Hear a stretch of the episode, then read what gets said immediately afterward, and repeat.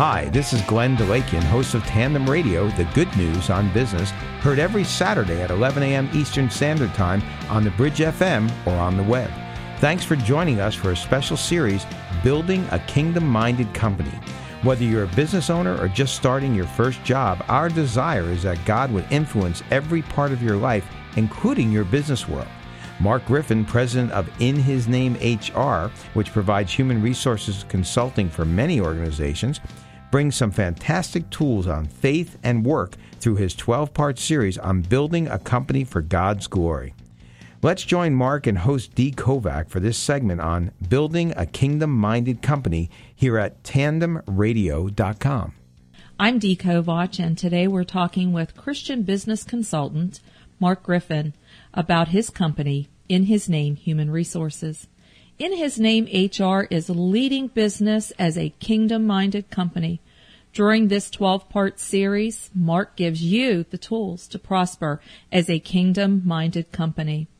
Well, here we are on show number six, and today we are talking about HR practices. Mark, tell us, uh, we've been through the mission, the vision, the core values, and now this is where it all starts to weave together.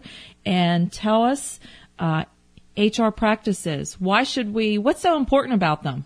Well, first of all, there are just literally probably forty or fifty uh, different HR practices that you can define, and uh, oftentimes uh, folks that aren't in HR, CEOs of companies or VPs of operations that I meet with ask me, you know, hey, Mark, you know, what really is an HR practice? Uh, because really, HR has evolved over the, the, the past uh, couple years.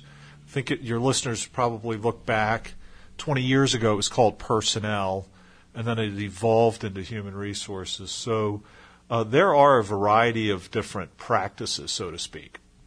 Well, you bring up a very good point, and that is that it used to be just personnel. I mean, people even still call it that, personnel. But there is a real difference between personnel and human resources. Tell us a little bit. absolutely. I, I look at human resources as really being a business partner to the organizations in which they serve.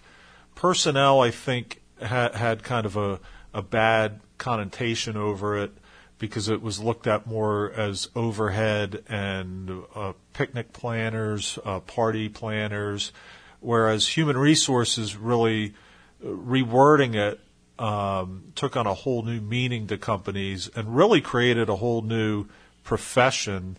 Uh, years ago, people would find themselves in personnel when they weren't really good at accounting. They put them in, in personnel, or they weren't good in mar- marketing, or put the person in personnel now you have a whole uh, career field that's dedicated into helping companies become effective and prosperous through their HR practices.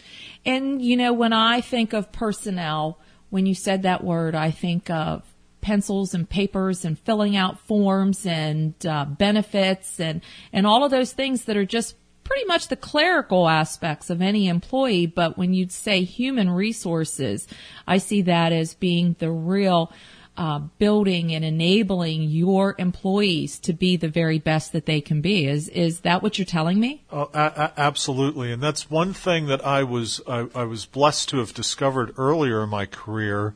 I have a bachelor's degree in human resource administration and uh, after graduating college and after starting my career in human resources, which was just at the beginning of the time of breaking out of personnel, you know, I thought, well, I should get a master's degree in human resources, I should get a master's degree maybe in employee labor relations. But I had some pretty good coaches and mentors that were progressive in their HR thinking, especially for that time, that said, hey, Mark, if you're going to be effective as an HR professional, you better start understanding and, and, and getting your arms around what your clients client groups do for a living, how they make money, how the companies make money. You know, maybe you should look at another degree. And you know what? I did. I got an MBA. I got a master's of business administration where I was able to get exposed to the marketing function, to the accounting function, to the operations function, to world class quality functions.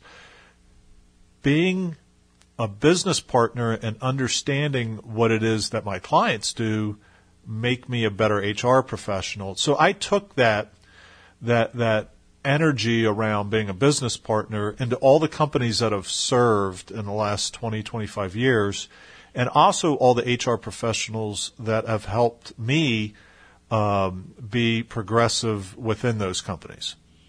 I would also say, you know, if I could just add this, that, you know, um, there are some companies and there are some businesses and supervisors and owners who operate with their employees kind of uh, uh, as a, you know, okay, you know it because I tell you you know it and that's all you need to know, but I still need you to do this job. Whereas human resources takes into consideration that you are taking care of and you're cultivating just as if a company out there is for the means to process or create or manufacture something, you know, this is just like buying your raw materials and taking care of them. I mean, you know, if you don't have human resources and you aren't putting together good human resources practices, all you're basically doing is maybe like buying fresh groceries or meat that you're going to use in preparing, you know, maybe restaurant items, but letting them sit at the door and never And putting them in the refrigerator Exactly. and taking care of them. Exactly. That that that is so true, and I think that's really where a lot of organizations uh, make a mistake. Is they, they they don't take care of their employees. They they don't help them uh, get skilled. They don't help take them to the next level, and they don't nurture them. But on the other hand, it's a two way street. Employees have an obligation to the employer and the employer have an obligation to employees. And when they don't feel obligated to each other, that's really where we run into a lot of problems. And what I'm seeing in the last 20 years is there are some folks that are kind of jaded because they've watched their parents and their grandparents lose jobs after being with companies for 20, 25 years. And their heart isn't necessarily with the organization that they're with because they're not sure of their longevity. And that's really where I coach employers to create an environment that's inclusive to those employees and create excitement, even if they can't guarantee them work for the next five years. Well, you know, it's it's like you said, things have really changed, and and what has changed in the past uh, 5, 10, 15, 20, 25 years, like you said, the companies, the gold watch, the retirement, all of that, that's all up in the air now, and and very rare in in some cases to be able to see people stay with a company um, for that extended amount of time, a lifetime, if you will. Um, but employers need people to do jobs. So That's HR right. practices, the essence of HR practices, I am going to guess from my experience starts with the job description and the definition of the job that needs to be done. Ab- absolutely. There, there's job descriptions, but to give your listeners some other ideas of, you know, what are HR practices? What, what are these folks talking about on the radio? Some other examples besides the job descriptions is employee relations. You know, how managers deal with their employees, how employees deal with, with their managers, recruitment management. How do you even begin to recruit? What's your process? How do you do it? Uh, workforce planning, training management, performance management, compensation and benefits as a, as a practice, attendance and leave management as a practice as well. Um, employee development, skill management, you know, at, at, at the production level, uh, health and safety, employee activities, employment policy management. There's an incredible amount of practices that are out there that all HR professionals are essentially responsible for. Well, you know, you've listed a lot of things there, uh, benefits, uh, programs for the employees. And, you know, if I'm a business owner and I'm listening to that and I don't have those things in place, holy moly, you know, part of this is about making money. And if I start putting everything in there and giving my employees all kinds of stuff, how am I ever going to keep my cost of doing business down in which we're going to show a profit and we're going to stay in business? What are you talking about when you're adding all these things in? That, that's that's a great point that you make. The I, I gave you a laundry list, and I gave your your listeners a laundry list. So the best thing that organizations can do is kind of categorize and list from one to twenty what's important and what's not important, and what they should focus on first, so that they're not overwhelmed. And typically, when I go into an organization, what I do is I do a, an HR um, assessment, and I look from from soup to nuts. I look at everything they're doing, and uh, the assessment's eight eight pages long, and uh, then I report back and let them know what they're doing good and what they're not doing so good, and all these different practices. And then we come up with a plan, uh, a strategy on what practices we're going to go after first. And typically, to your point, there are so many, we get that list down to a, a small manageable amount. And typically what comes up is uh, the handbook, which is the core foundation policies. What comes up is the recruitment process, the performance review process, job descriptions, how you communicate, and also the training and development within the organization. So those six core areas are practices that are usually the ones that come front and center when I work with an organization and probably would be front and center with most of your listeners' companies as well. Well, when we are talking about the handbook, that is what is going to basically be your working manual uh, of how your business is going to operate and how you're going to your it, it is the framework for your HR practices, the documentation, the definition of it. Is is that where you're going to put that in your handbook? Yes, the the, the handbook helps. Not only is a handbook a legal document, and most companies should have that legal document. There's key language in there.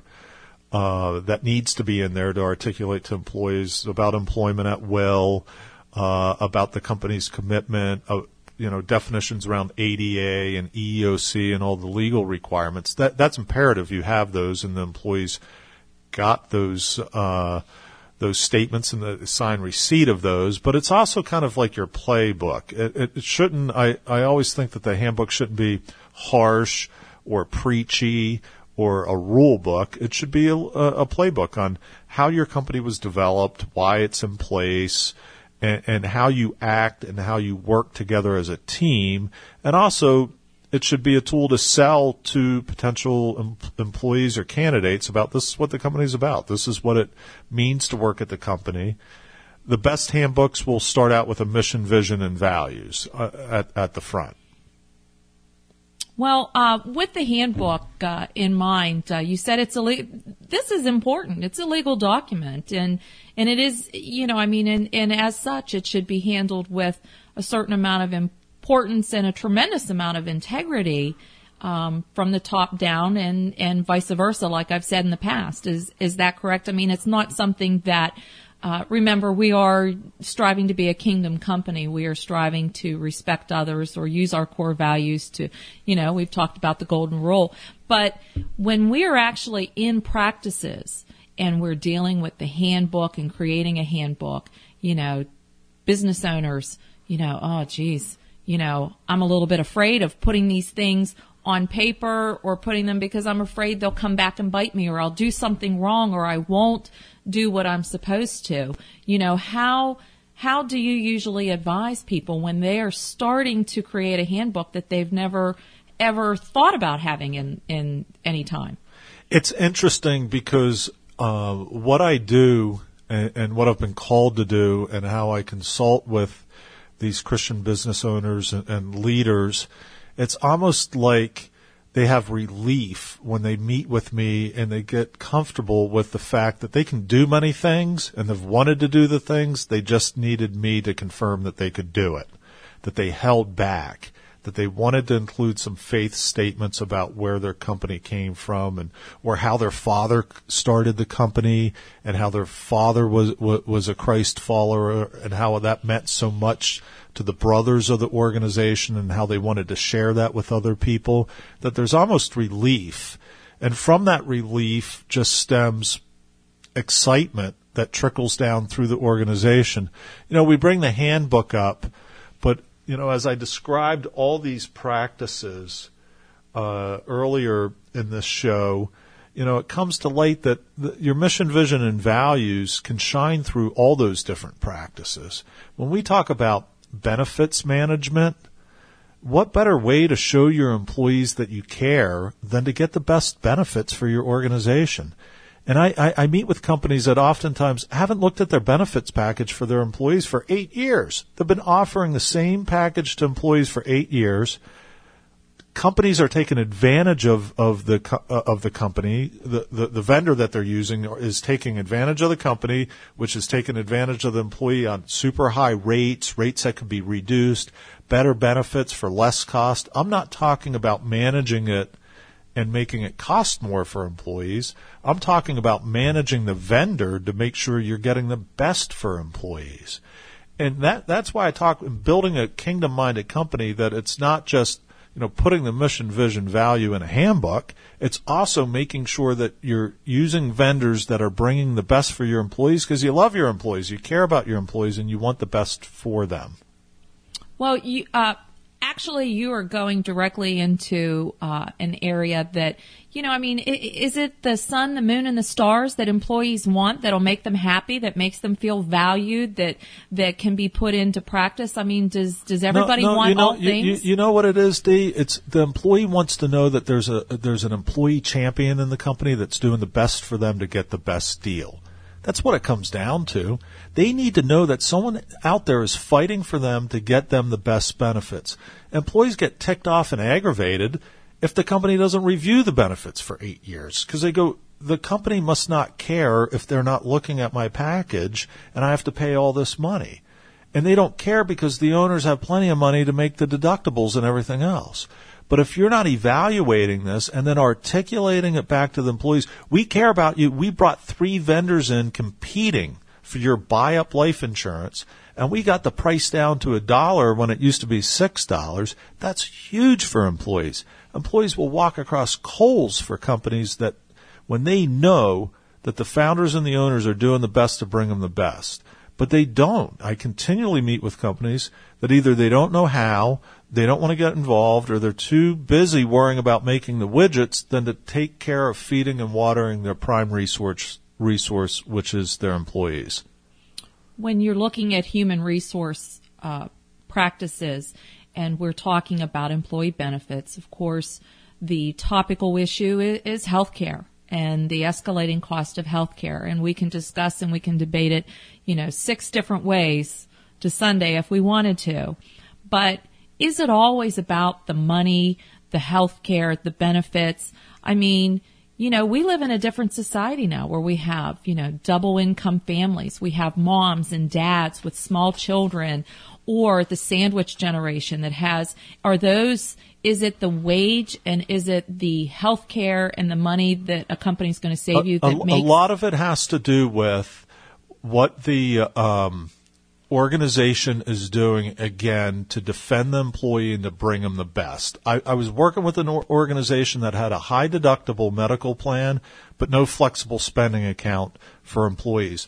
Many of your listeners won't understand what that means, but I'm telling you, employees could save hundreds of dollars just by the organization spending some time setting up the right programs at no cost to the company but save the employees enormous amounts of money. That's what I talk about building a kingdom company, bringing the best for employees, helping them prosper, putting more money in their in their paycheck so that they can help themselves, their families, and their communities. Well, the practices is not only the uh, job description, the benefits, you know, what needs to be done for the job. But then, you know, the practices is a living thing. It's something that's walking, talking, breathing every moment that you're in business.